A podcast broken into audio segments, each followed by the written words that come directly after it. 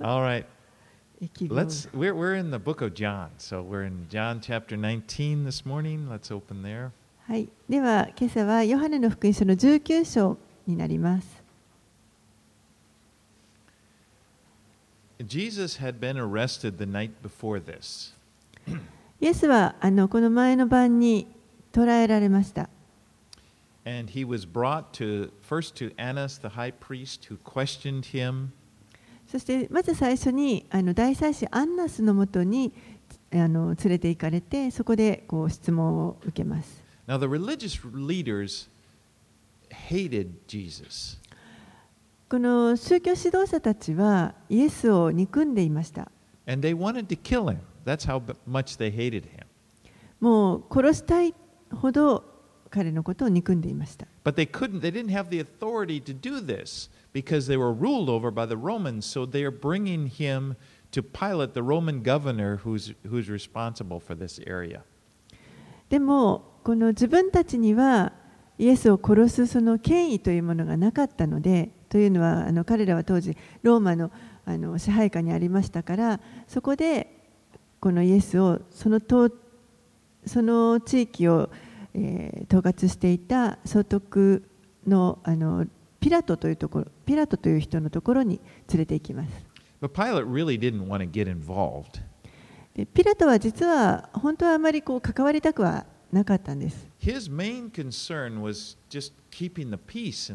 は。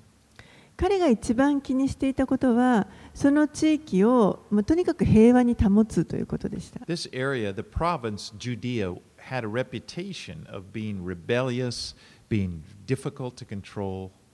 この地方は、まあ、ユダヤユダヤ地方と呼ばれているところですけれどもあのこうちょっと反抗的な町として知られていました People would often get upset. Sometimes they would start a riot. When they did this, just it made Pilate look bad. 人々がもうすぐにこう怒りを覚えてですねそしてもう暴動になってしまうということがたびたびありましてそれがまたあのピラトの顔を潰すことになっています And often these problems that started them, they often had to do with religious things. They had to do with the temple area. でその暴動になるあの原因というのが大体の場合はこの神殿に関わることでした You know, for example, the, the Jews were adamant that the temple was holy ground. The temple grounds, they were holy. It was off limits to Gentiles.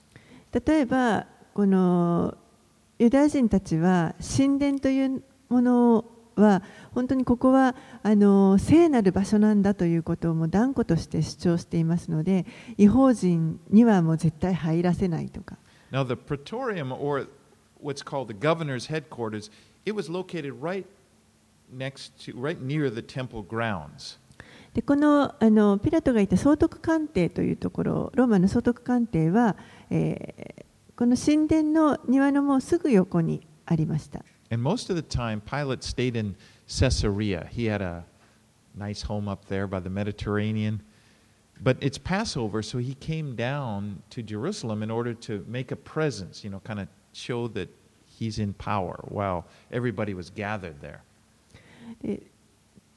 は通常はピラトは、カイザリアという地中海沿いのですね、ところに、まあ普段はいるんですけれどもこの時は、えー杉越の祭りでもう人々がみんな全国からこのエルサレムに集まってきていた時なので自分もこのエルサレムにやってきてそしてこの自分の力を誇示しようとしてそこにあの存在を、まあ、主張していました。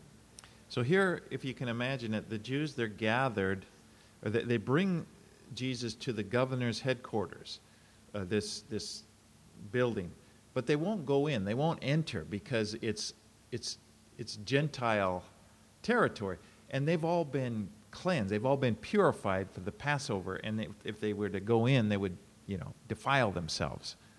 でユダヤ人たちがこのイエスを 捕らえてそしてあの総督のところに総督官邸に連れてくるわけですけれどもでも彼らは連れてきただけで自分たちはその中に入ろうとはしませんでしたなぜならばそこは違法人のあのエリアになりますので自分たちはもう杉越のこの祭りのためにあの清めている状態なのでそこに入ってしまうとまた汚れてしまうことになるのであの入ろうとしませんでした。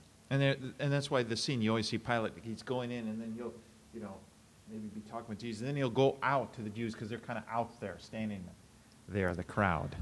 ですからピラトはもうこの行ったり来たり外と中を行ったり来たりで中でこうイエスと話をしてそしてまた外に出てきて群衆の前に出てくるということをしていました。Well, let's go back. Let's just look in, in the last chapter, John 18, 29 through 32. はいえっと、ちょっと少し戻ってですね、ヨハネの福音書18章の29節から32節をお読みします。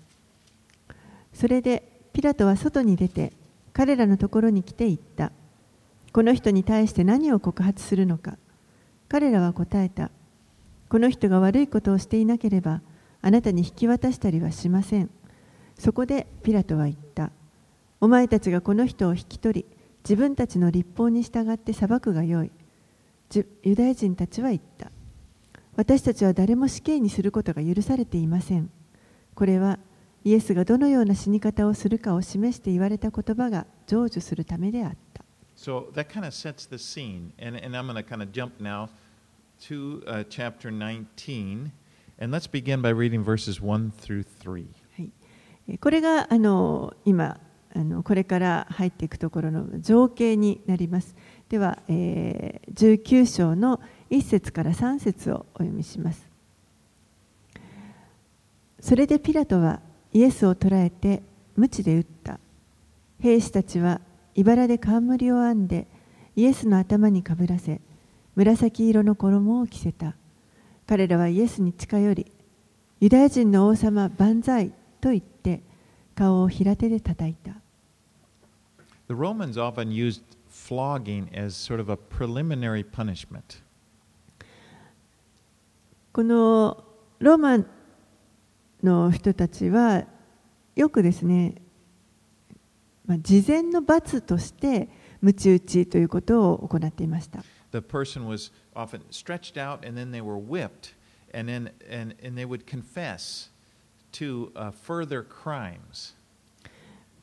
この捕らえられた人がもう手足を伸ばされてそして鞭を打たれてそれによってあのこの罪を告白されさせる他に何かもし罪もあればそれを告白させようとしました You know, they were expecting them to speak up, you know, and, and, and as the pain came on, on them, they would tell everything.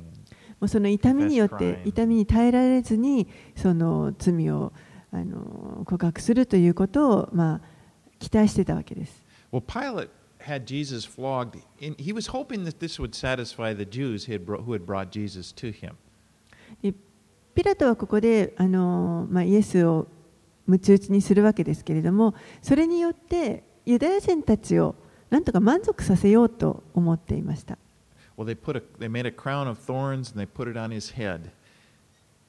そしてまた兵士たちがですねこの茨の冠を編んでそれを頭にかぶ And, せました then they put a purple robe on him in order to mock him. そしてまた紫の衣を着せてこの彼をあざけましあざけるために紫の衣を着せました And throughout the chapter, you'll see this issue of the king. You know, now they're mocking Jesus because he's, he's a king. And that's, that becomes the issue that Jesus is the king of the Jews. えこの章全体を通してですねあのイエスが王としてのイエスがあのここに登場してきますで、えー彼らはあの、まあ、イエスをあざけろうとしてやっていたわけですけれどもでも実実際は本当にイエスはユダヤ人の王でした.それがあの事実実際のところはイエスが王でした。And it's remarkable that, that here is their king, and he's, そしてここであの自分たちの王があざけられてそして罪人のように扱われているということこれがあの注目に値することだと思います。you know, through whom Jesus, through, through whom the heavens and the earth were made. He created everything, and he's standing there being mocked by his creation.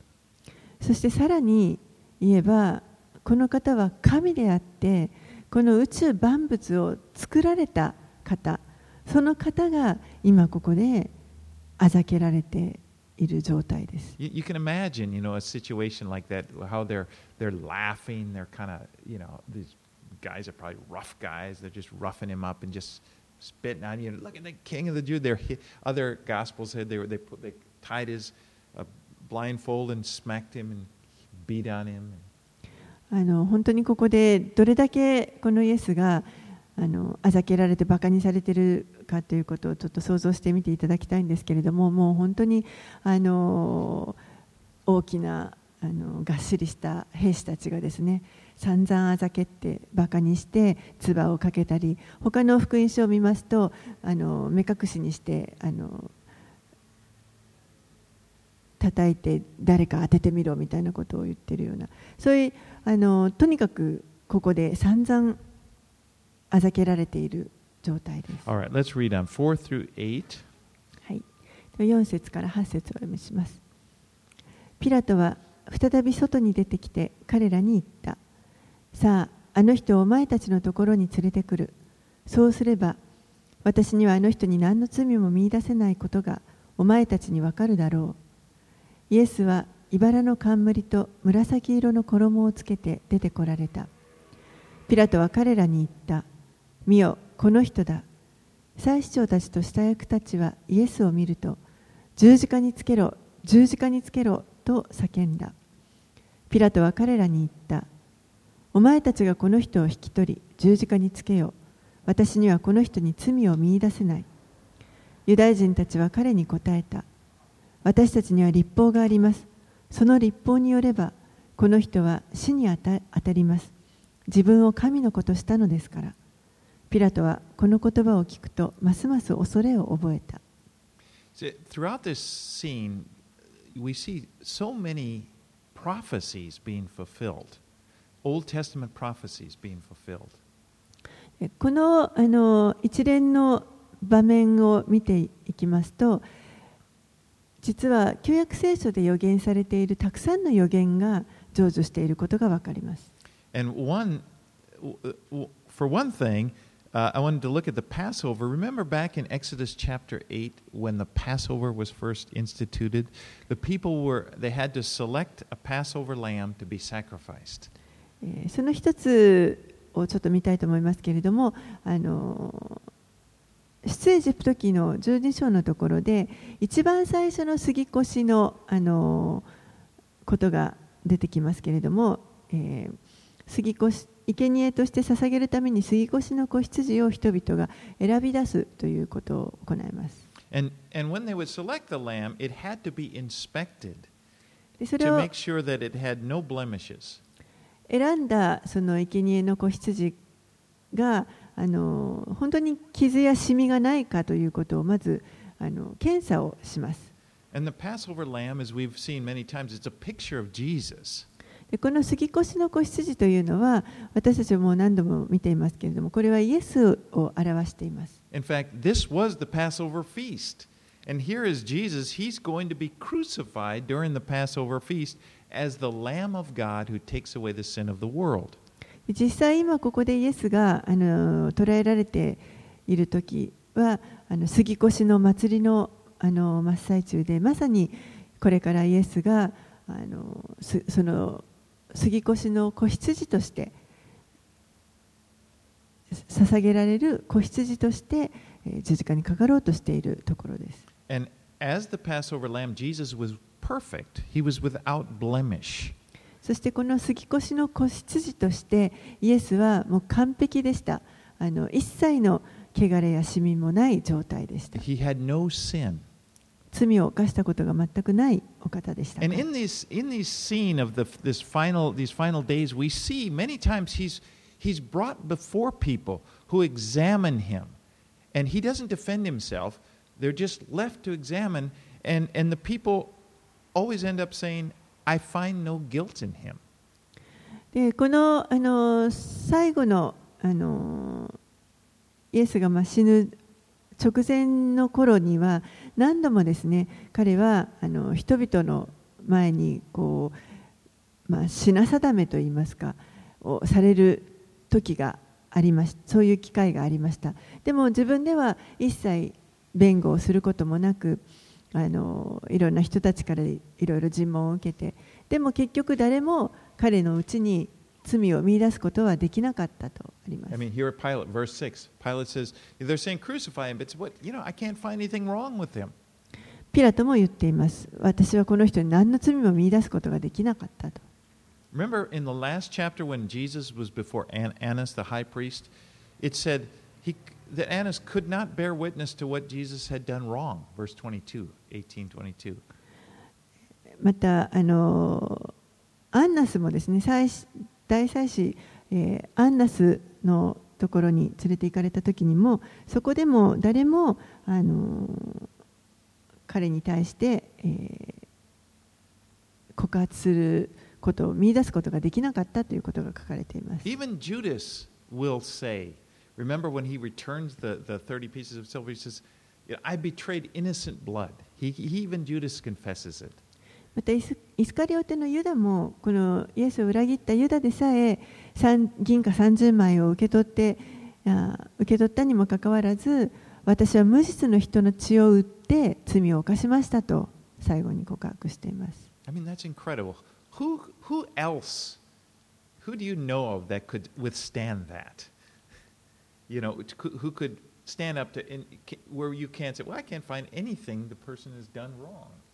もうあのこの人に何の罪も見い出すことができないと言われるそういった状況に誰がそういうところ立場に立つことができるでしょうか？彼の敵ですらイエスに対してその罪を見出すことはできませんでした。But the Jews said, they told Pilate that he sh- the reason he should be crucified is because he made he has made himself to be the son of God. 彼があの Uh, the Jews told Pilate that Jesus sh- should be put to death because he was made he has made himself the son of God. でユダヤ人たちはあのピラトに対して このイエスは死ぬべきであるということを訴えるわけですけれども、それはなぜかというと、彼が自分を神のことしたからだと言っています。このことのために彼らはイエスを死に追いやりたかったわけです。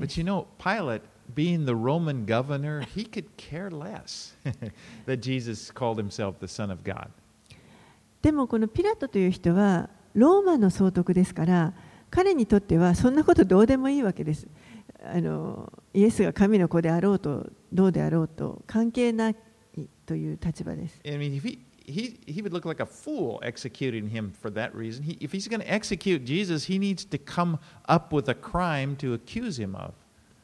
もし本当にイエスがこの十字架刑に十字架のあの処刑に値するのであればそれなりのその罪が必要でした、All right, let's read verses 9 through 11. はい、9節から11節。そして再び総督官邸に入りイエスに「あなたはどこから来たのか?」と言った。しかしイエスは何もお答えにならなかった。そこでピピラトはイエスに言った私に話さないのか私にはあなたを釈放する権威があり十字架につける権威もあることを知らないのか。イエスは答えられた。上から与えられていなければあなたには私に対して何の権威もありません。ですから私はあなたに引き渡したものにもっと大きな罪があるのです。Throughout this trial, we see the cowardice of Pilate. この一連の裁判を通してピラトがのその臆病さというものを見ることができると I 思 mean, い he doesn't think, it's obvious, he doesn't think that Jesus is guilty, but he's afraid of the crowd. 明らかにピラトはあのイエスは有罪であるとは思っていないわけですけれどもでも一方で群衆を恐れていました He was hoping they would be satisfied after he had Jesus flogged, uh, but they still wanted him crucified. ですから、イエスを鞭打てばあのイ、ユダヤ人たちを満足させることができるだろうと思ったんですけれども、それでもなおかつ、ユダヤ人たちは、なおイエスをあの十字架につけろと。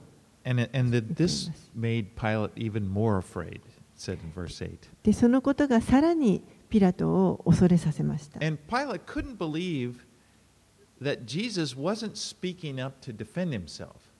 そして、ピラトは、イエスが、ご自分でご自分のことを一切弁護なさらないことに驚か驚きました I'm。sure he'd been in this situation many times, Pilate, with judging, and they, and they were probably begging him, you know, begging him and making anything, any way they could to try to get out, 過去に何度もこ.の罪人を捕らえてあの罪人たちがもう本当に必死に命乞いをするようなそういった場面というのを何度もピラトは経験していたと思いますけれども、一切イエスはここで何も自分を弁護することなく、あの黙していました。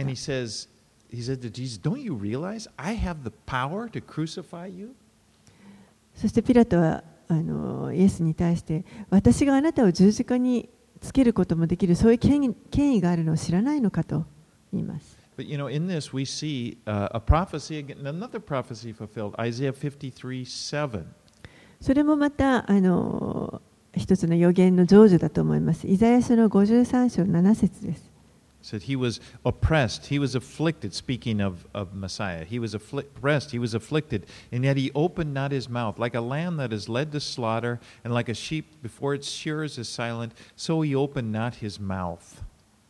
イザヤ書の53章7節で、えーメシアに関する予言ですけれども彼は痛めつけられ苦しんだだが口を開かないほふり場に引かれていく羊のように毛を刈る者の前で黙っている目羊のように彼は口を開かない And Jesus tells Pilate that, he ha- that the only reason he has authority is that it was granted from a, a higher authority, from God, who, who is you know, the ultimate authority. そしてイエスはピラトに対してこの究極的な権威というのは神から与えられなければあ権威を持つことはできないということを言われました。Pilate is guilty. He said, You're guilty, but you're not as guilty as those who turned you over. でピラトはもちろんこの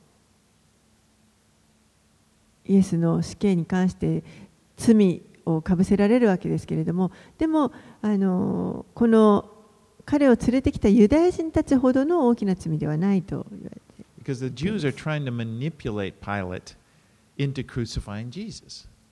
ユダヤ人たちはなんとかこのピラトを操ってですね、そしてイエスを十字架刑につけようとしていました。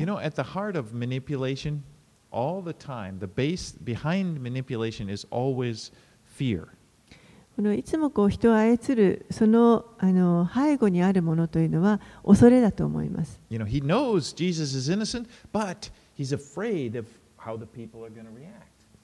ピラトはイエスが無実であるということを分かっていましたけれども、でも群衆がどういう反応をするかということの方を恐れていました。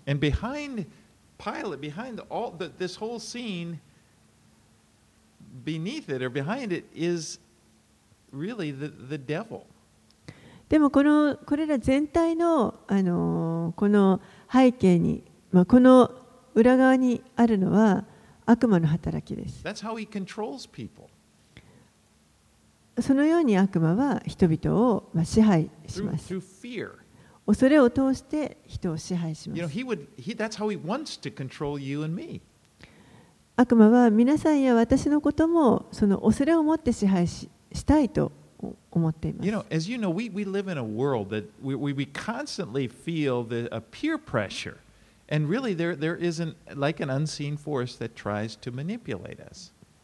私たちはこの世にあのいて常に同じようなそのプレッシャーというものを受けていると思います。その私たちを恐れでよ恐れによって支配しようとするそういった力のプレッシャーにあの,のもとに置かれていると思います。You, 皆さん、そういうプレッシャーを感じたことがあるのではないでしょうか。実際、この世に毎日出ていくときにあのそういったものを感じると思います。でも、その背後にいる,のは実は悪魔です。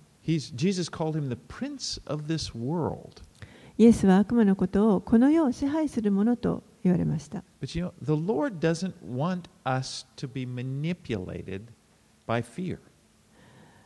神は私たちがこの恐れによって操られることがないようにと願っておられます。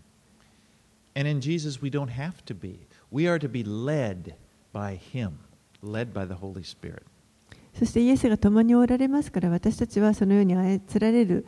あの必要はないですし私たちはむしろ御霊によって導かれます。Right, let's read verses 12 through 16a.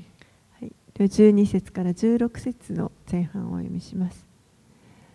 ピラトはイエスを釈放しようと努力したが、ユダヤ人たちは激しく叫んだ。この人を釈放するのなら、あなたはカエサルのと友ではありません。自分を王とする者は皆カエサルに背いています。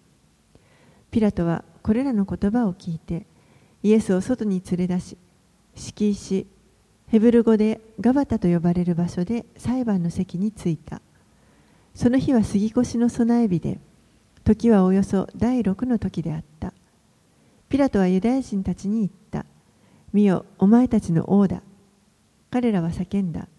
覗け、覗け、十字架につけろ。ピラトは言った。お前たちの王を私が十字架につけるのか。祭司長たちは答えた。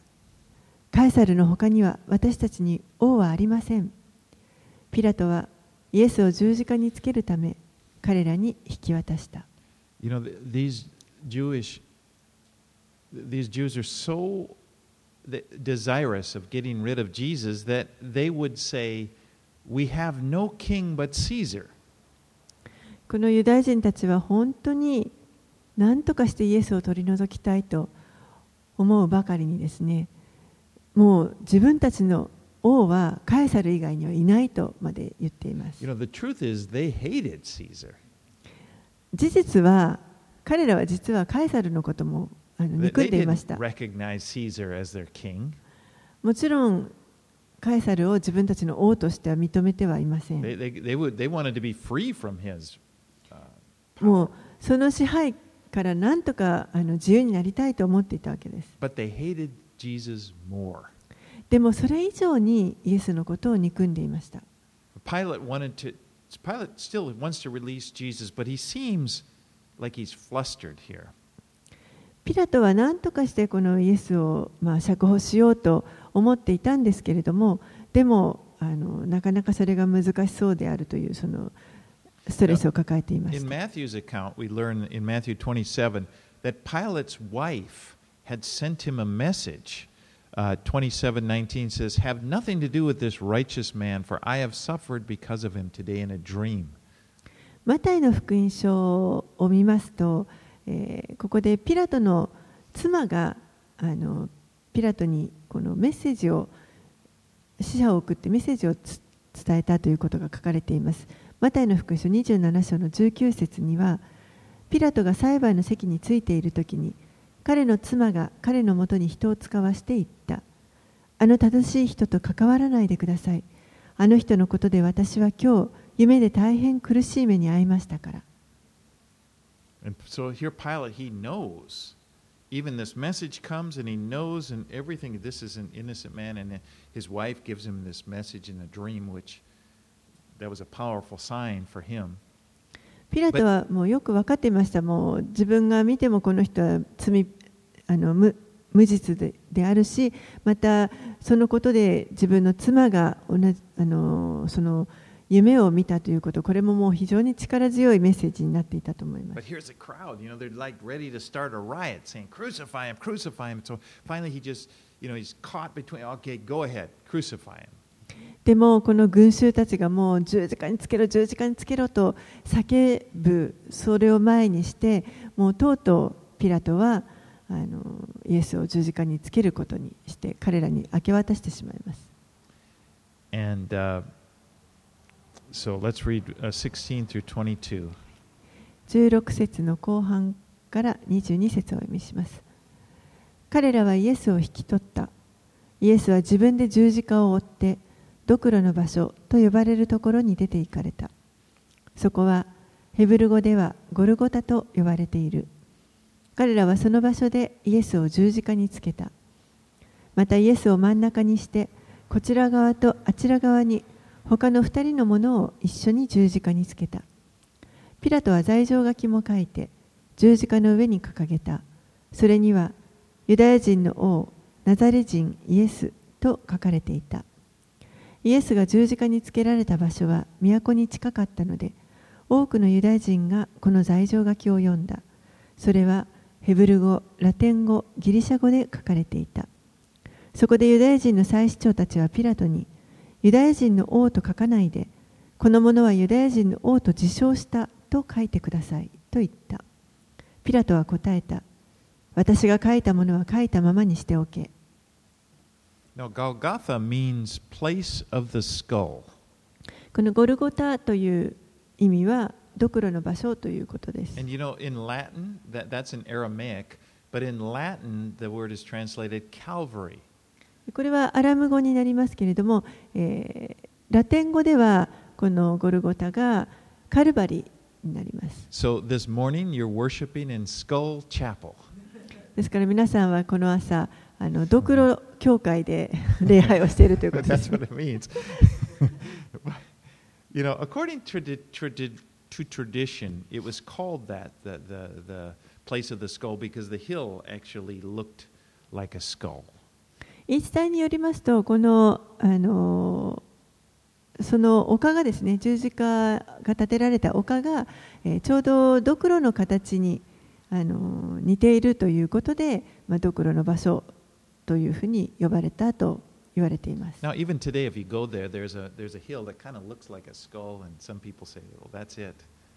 ま今日でもあのこの場所に行くとですねあのまそういうふうに見えなくもないあのところがあって人々はまあそこがゴルゴダだという人たちもいます。もう2000年経った今や分かりませんけれども。それがまさにあの正確にその場所なのかどうかということはもう分かりませんけれどもでも面白いなと思います。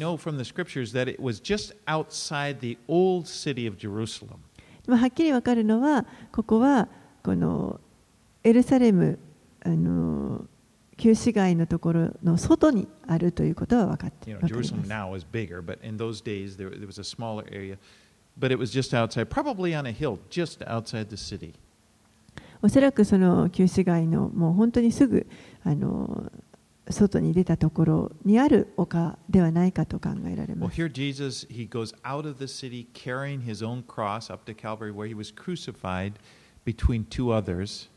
でイエスは、えー十字架を自分で担いでこのカルバリーまで行かれましたそしてそこで2人の他のあの罪人と一緒に十字架につけられます And, and this is an interesting scene because this scene brings back the image of what happened 2,000 years earlier on this very same place. この情景は、えー実はあの2000年前に同じ場所で同じようなことが起こったことをあの思い起こさせます。 And that is in Genesis 22, it tells the, how, the story of how Abraham brought his son Isaac. Uh, uh, dr- God told him to bring him up to Mount Moriah and sacrifice him there as, as, uh, on, on the, on the mountain. And, and Moriah is now where Jerusalem was later built. えー創世記の22章のところでアブラハムのあの話ですけれどもアブラハムが神に従って、えー この自分の息子のイサクを生贄としてモリアの山に連れて行ってそこで生贄として捧げるというその話ですね。でこのモリアの山というのは、えー後にそこにエルサレムという町が建てられることになりました。And, and in Genesis 22 2, God said, Take your son, your only son Isaac, whom you love, go to the land of Moriah and offer, him there as a burnt offering on one of the mountains which I shall tell you. 創世記の22章の2節のところで神がアブラハムにこのように言われました。神は仰せられた。あなたの子、あなたが愛している一人子イサクを連れて、モリアの地に行きなさい。そして、私があなたに告げる一つの山の上で、彼を全焼の捧げ物として捧げなさい。And, you know, this, this story is quite upsetting to, to people. この話はあの人々に、まあ、ちょっと動揺させるような話だと思います。It's one of those stories in the Bible. It does. It really it, it gets to a person. How could God do such a thing? How could He ask Abraham to do such a thing? どうしたらこんな神がですね、アブラハムにこんなことを言うことができるのかと言って、あの人々が指摘するような箇所です。How could He ask him to th- this son? And, and it makes a point of saying, "Your only son, the son you love, and offer him as a sacrifice." たった一人の愛しているその一人子を生贄として捧げなければいけないなんて。Now, one thing that's I think interesting. Realize that Isaac was a young man at this time. He wasn't like a toddler. Abraham, you know, wasn't carrying him up there. であのまあ、興味深いなと思うのはこの時イサクはもうすでに青年でしたあの決してよちよち歩きの小さな子とかあの本当に小さな子供ではなくもう青年立派な青年でした I mean, we don't know. He was probably between a teenager, probably between 13 and could have been up to 36 years old. And they get that by calculating how old uh, Sarah was when she died and, and so forth. But he was, my point is, he, he's a full grown. まあ、あのサラが亡くなった年齢だとか他のあのことから推定して、まあ、大体イサクがこの時に10代後半からまあ30あのい36ぐらいまでの可能性もあるというふうにあの考えられていますけれどもとにかくもうあの立派に成人している人でした。ですから自分でその焚を背負って山に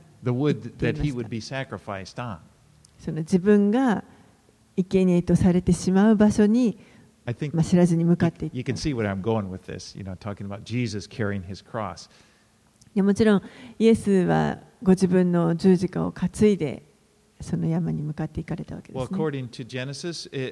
Isaac said, Where is the lamb for the burnt offering? このイサクはですね、アブラハムと一緒に行く途中で、あのこの生贄とする子羊はどこにいるんですかというふうに父親に聞きます。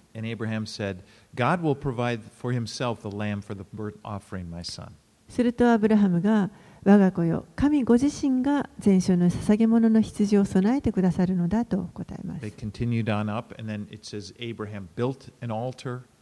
そしてずっとあの上まで登っていって、そこでアブラハムが祭壇を築きます。You know, it, he, he, そしてその上に木を置いて、そして自分の息子のイサクを祭壇の上に寝かせます。Now, I find this really amazing. Isaac was, you know, here's his dad, over 100 years old, and he's a young man. He could have resisted, but he didn't.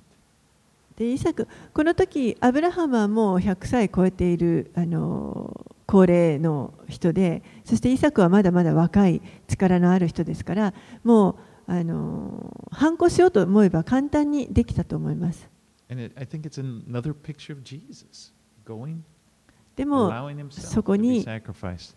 自らも進んでこう生贄になろうとしたこれがイエスの姿を表していると思います But you know this story. Just before Abraham was going to kill his son, God speaks from he- an angel spoke from heaven and said, "Stop! Now I know that you fear God, since you have not withheld your only son."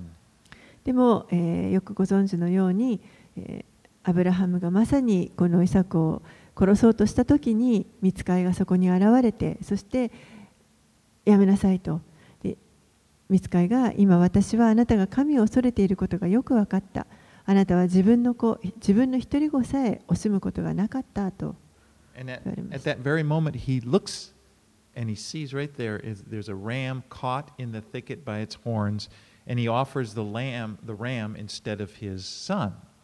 そしてアブラハムが辺りを見回した時に、えーそこにですねあの藪に角を引っ掛けたお羊がいるのを見ましたですから自分の息子のイサクの代わりにそのお羊を生贄としてほふって捧げます Now, just as God said, that Abraham had said, God had provided the ram. まさにアブラハムがイサクに言ったように神がその供え物を生贄を備えてくださいま But した what's even more amazing was that this was a picture of what God was going to do 2,000 years later as Jesus comes, carries his, wo- the, the, the wood of his cross to, up to the mountain to be sacrificed. God provided his own son as the sacrifice.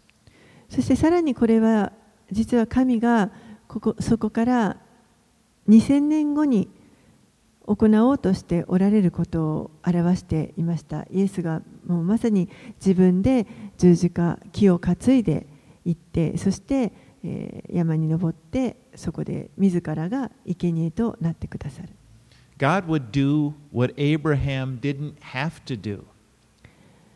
アブラハムがしなくてよかったことを神がしてくださいました You know, we were, we were saying, how could, you know, a man offering his only son, you know, when we're, we see what Abraham was offered, was asked to do, it just kind of makes a person, you know, their emotions it can't take. But here, think of it. This is what God actually did. もうそのアブラハムに自分の息子一人子のイサクを捧げろと人に自分の子供を生贄として捧げろということこれはもうどんなあの理不尽なことなのかというそのもう動揺が私たちにあるとすれば実際にここで神がそのことを行ってくださったということを He 考えてください。is sacrificing his only son, whom he loves, as a Lamb of God to take away the sins of the world. 神ご自身が本当に愛しておられた一人子である方をこの世の罪をあがなうために生贄としてくださいました。それが今このヨハネの福音書19章で起こっている出来事です。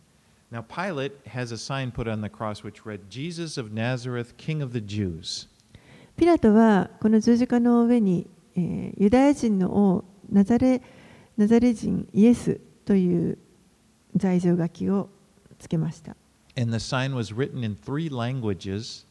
で、えー、3つの言葉で言語でそれも書かれていまし Now, た。Pilate probably did this in spite. He's not happy about it. He's just like, you know, he, he knows that this will tick him off, but he doesn't care. And he puts a sign up there. But behind it, you know, God is behind this. ピラトはあの別に特に何も気にしていなかったと思います。であのユダヤ人の王であろうとどうであろうとって思っていたと思いますけれどもでも彼がこれをサインを書いあの印を書いたというこの背後には神の働きがありました。Because God wanted the whole world to know. It was in three languages, three of the major languages. This is the reason why my son is crucified.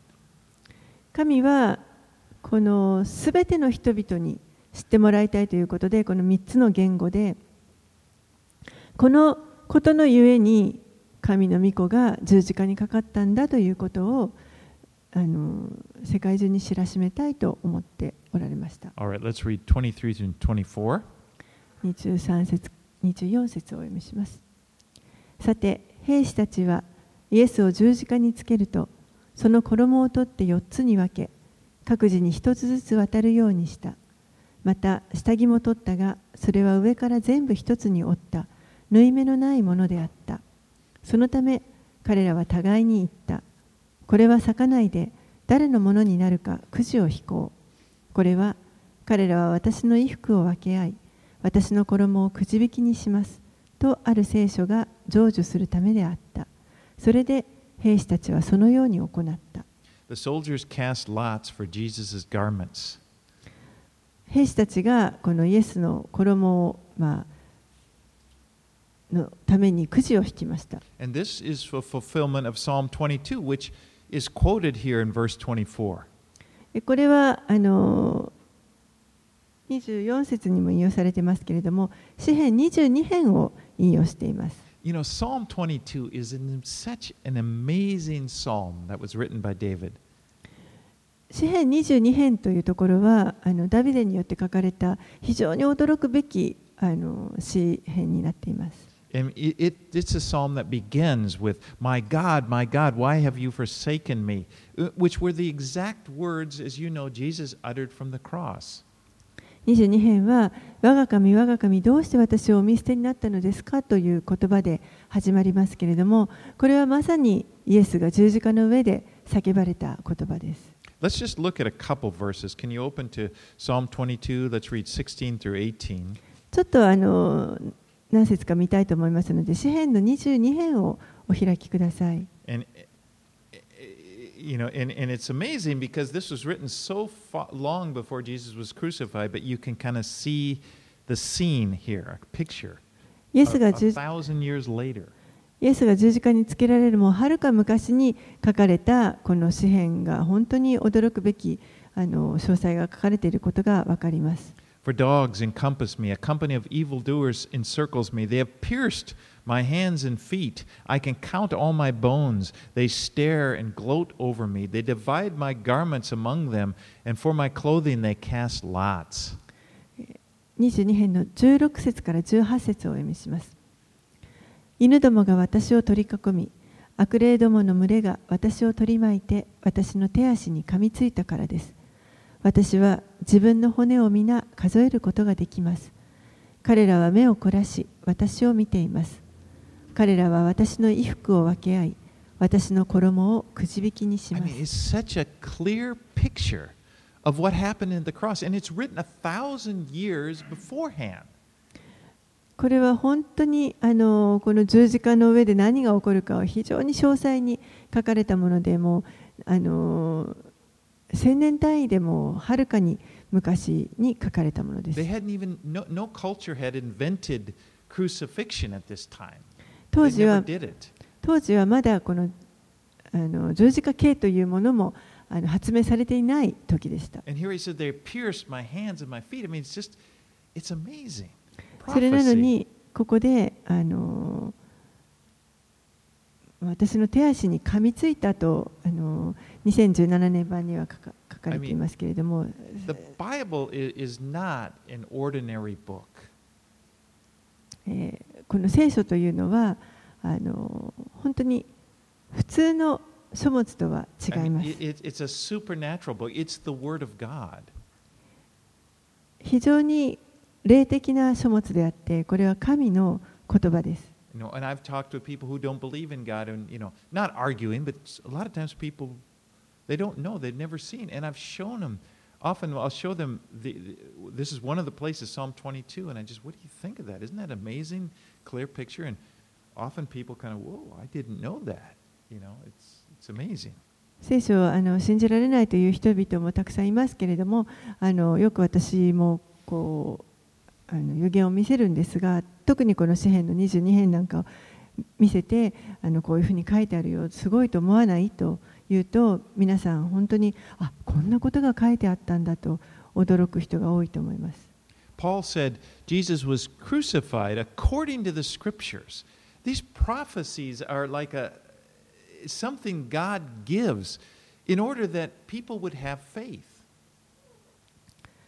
人々がこの信仰を持つためにですね聖書というものが私たちに与えられていますそしてパウロもこの聖書に書かれている通りにということを何度も繰り返して言っているようにあのここに書かれてあることというのがあのまさに信頼に値することであるということです。G- the, the Lord, you know, faith in Christ is not meant to be some secret thing, some little esoteric, some secret that a few people can get to know. The Lord has made it plain to the world, and He wants the, He's held up Jesus, and He wants people to look, and He's given His word. This is proof. このイエスを信じるということはなんかあのうん隠れたあのちょっとこうミステリアスなことをなん ふわふわしたものを何か信じるというようなことではなくてですねもうはっきりとここに神は御言葉として私たちに啓示を与えてくださっていてあのこう広く示されてこれをもとに私たちは信じ信じることができます。All right, let's read 25 and 26. はい、25節から27節をお読みします。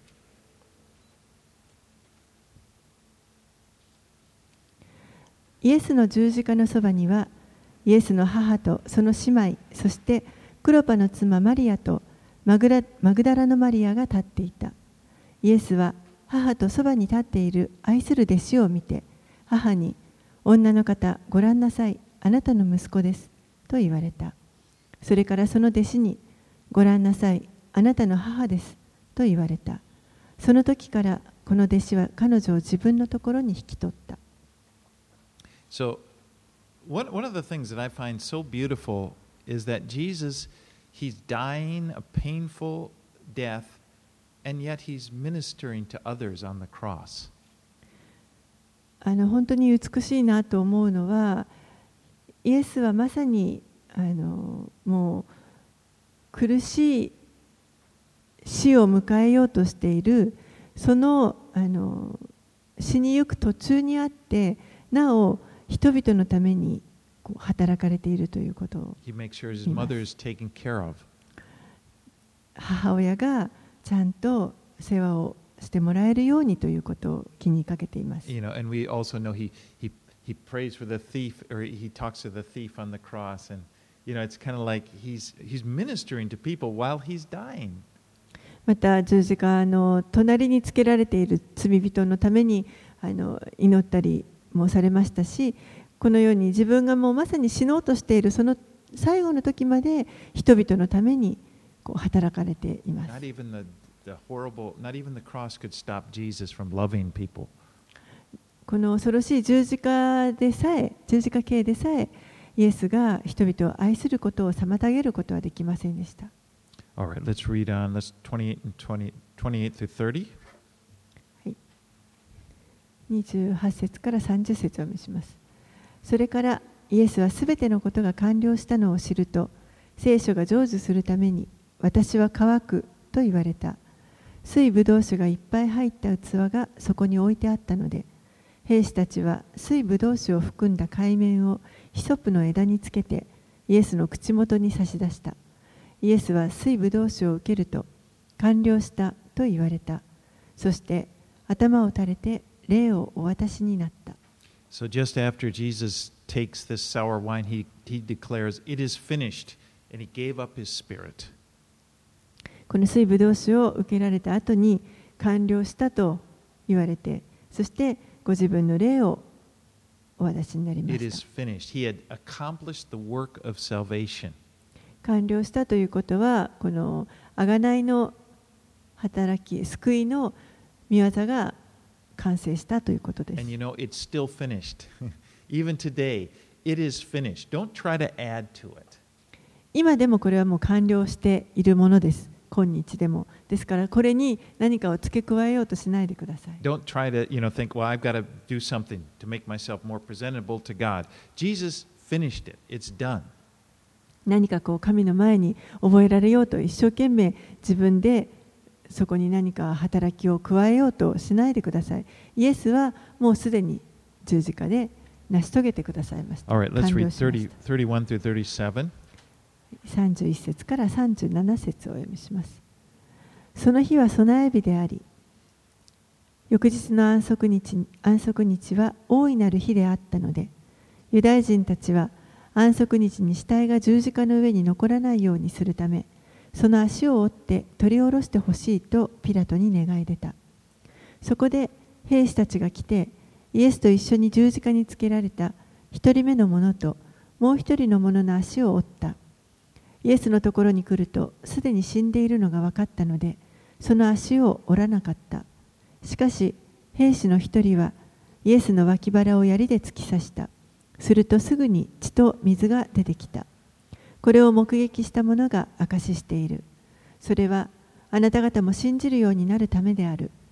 その証は真実であり、その人は自分が真実を話していることを知っている。これらのことが起こったのは、彼の骨は一つも折られることはないとある聖書が成就するためであり、また聖書の別のところで、彼らは自分たちが突き刺した方を仰ぎ見ると言われているからである。So death on the cross was essentially it was suffocation. この十字架での死というのは、あのまあ、直接の原因は窒息死になります。 So when the person was stretched out and with the pain and the fluid filling their lungs, the only way they could breathe was to lift themselves up. You know, to, to open their chest cavity. It was to push themselves with their legs. この十字架につけられた人たちはだんだんこの 胸が圧迫,圧迫されてこう呼吸ができなくなっていきます。ですから唯一呼吸ができるのは自分の足で体をこう持ち上げてですね少しあのこの筋肉を緩めてあげるときだけ息をすることができます。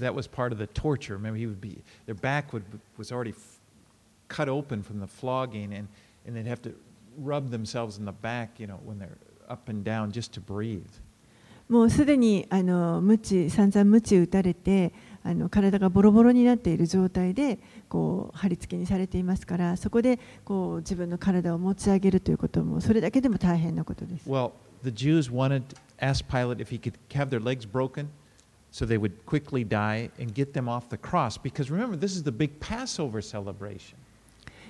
たちはあのこの罪人たちの足を折って早くその死を早めるようにと言いました。それによって結局ここはこの時はあの杉越の祭りの時ですから遺体をいつまでも十字架に残しておきたくなかったわけです You know, it's so ironic. It's like we can't have we can't have this crucifixion messing up our big day. もう本当にこれは皮肉だと思いますこの大きな日の時にメシアを十字架に刑につけるということ They're です celebrating the Passover, how God brought them out of, you know, and to have the bodies hanging up there on the cross, they couldn't. 彼らはこの十字架からあエジプトから救い出出されたことを祝うためのその杉越の祝いをするその時に自分たちを救い出してくれたメシアがまさに十字架にかけられているということもこれ let's は get 考えられないことです。let's get them out of there so we can get on with the celebration. でその彼が十字架についている時にこのお祝いをすることができませんのでなんとかこれを早く取り除いてほしい But what I find so ironic about this is that this, what happened at the cross, was the fulfillment of the Passover. でもこのあの十字架で行な起こっている出来事が実は杉越のこの祭りの本当の意味を表しているということこれは皮肉だなと思います。For every Passover lamb that was slaughtered since, since the time of Exodus, they all pointed toward Jesus dying as a Passover lamb. エジプトを出た時から最初のこの杉越のあの祭りの時からですねずっとこのほふられる子羊というのがイエスを指し示してきていたわけですそしてそれがいよいよこの十字架でほふられる杉,あの杉越の子羊として、イエスが十字架に着かれました。それがまさに彼らの目の前で起こっています。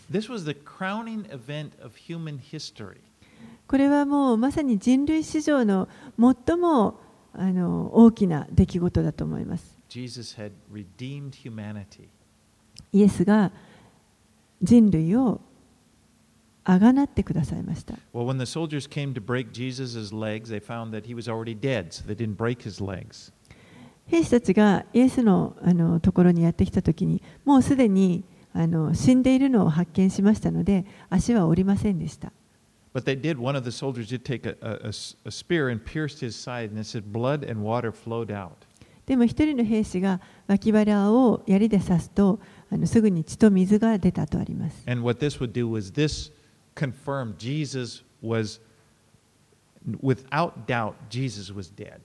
でそれは何を意味するかというと、もう明らかにイエスは死んでいるということがあのはっきりしているとい You うこと know, です there,。there was a theory that, oh, he just fainted and he came alive. And the, no, no, he was dead.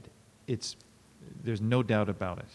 ちょっとこう気を失ってただけでまたそれがよみがえったんだというそういった説もあるかもしれませんけれどもそうではなくてもはっきりとここで死が確認されています。And, it, and by the way, the fact that they didn't break his legs was a fulfillment of Zechariah 12:10. They will look on, or I'm sorry, uh, it's a fulfillment of Exodus 12:46, 46, which talks says the, the Passover lamb should not, none of its bones should be broken. えまずこのイエスの足を折らなかったということですけれどもこれは、えー出エジプト記の12章46節であのその足を折ってはならないと言われているそのことがまあ成就しています。Well, let's go 38 through 42. We'll finish up here. はい、えーじゃあ38節から42節その後でイエスの弟子であったがユダヤ人を恐れてそれを隠していた有馬屋のヨセフがイエスの体を取り下ろすことをピラトに願い出た。ピラトは許可を与えた。そこで彼はやってきてイエスの体を取り下ろした。以前夜イエスのところに来たニコデモももつ薬と人工を混ぜ混ぜ合わせたものを100リトラほど持ってやってきた。彼らはイエスの体を取りユダヤ人の埋葬の習慣に従って香料と一緒に雨布で巻いた。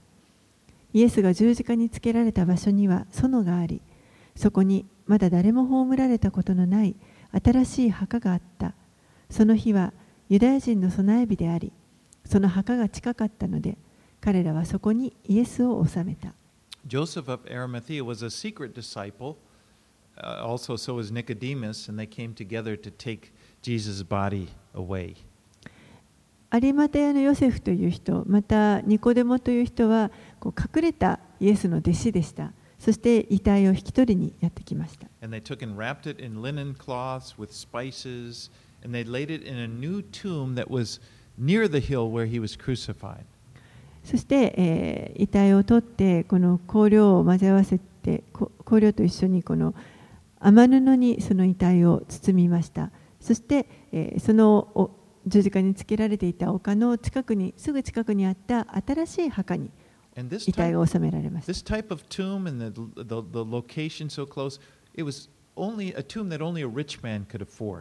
であのこの場所から言ってもその,あの墓の様子から言ってもそれはあの金持ちの人の墓であるということが分かります。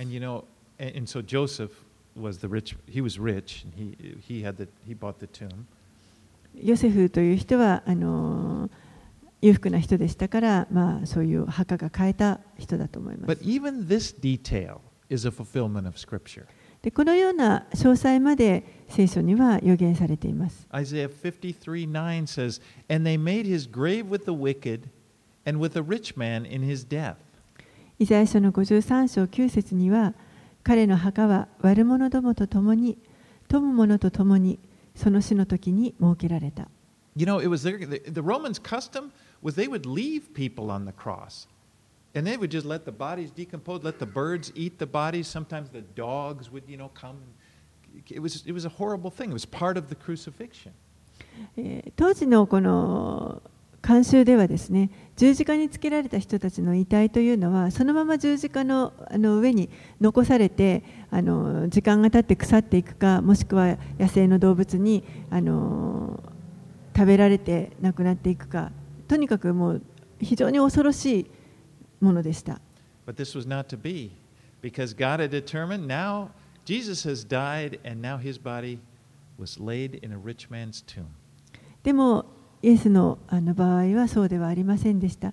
ず罪人と共に十字架につけられましたけれどもでも死んだ後この金持ちの墓に収められました。Again, I mentioned this before, but Paul, when he get, shares the gospel in 1 Corinthians 15 3 and 4, えーパウロはあの福音というものを人々に伝えるだけに伝えるときにこのように言っています。第一コリントの15章の3節4節です he says, For I delivered to you as of first importance what I have also received, that Christ died for our sins in accordance with the Scriptures, that he was buried, that he was raised on the third day in accordance with the Scriptures. 第一コリント人への手紙15章の3節4節私があなた方に最も大切なこととして伝えたのは私も受けたことであって次のことですキリストは聖書に書いてある通りに私たちの罪のために死なれたことまた葬られたことまた聖書に書いてある通りに3日目によみがえられたこと。So Jesus' death, burial, resurrection all fulfilled the scriptures in minute detail. ですからこのイエスの死、葬り、そして復活というのはこれはもう聖書の中に非常に詳細にわたって書かれていることが成就したものです And。and as our Savior. そしてこれは神がイエスこそ私たちの救い主であるということをこの世に示そうと思われたことで His す。death on the cross completed the work of salvation. It is finished. 十字架での死によって、えー完全にこの救いの御業というものを成し遂げてくださいまし And た。now the choice is up to each person. What are we going to do with Jesus? 今や今度は私たちの方が、じゃあそれに対してどうするかということです。私たちは、イエスが十字架の上でなしてくださったその御業を受け入れるのか、イエスをあの信じるのか。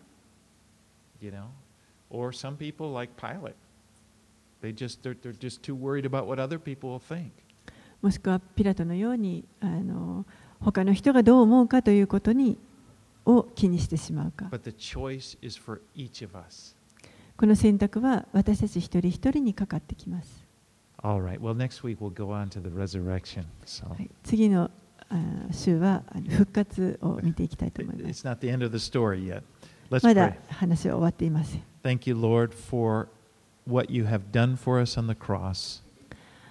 イエス様あなたが十字架の上で成し,成してくださったことをありがとうございます。And we believe you, Lord. We trust in you. 私たちはあなたを信頼します。 Thank you, Lord. We were so lost. We have no way out. We were like, like one of the, the criminals crucified with Jesus. We just, it was hopeless, but you saved us, and we thank you for that.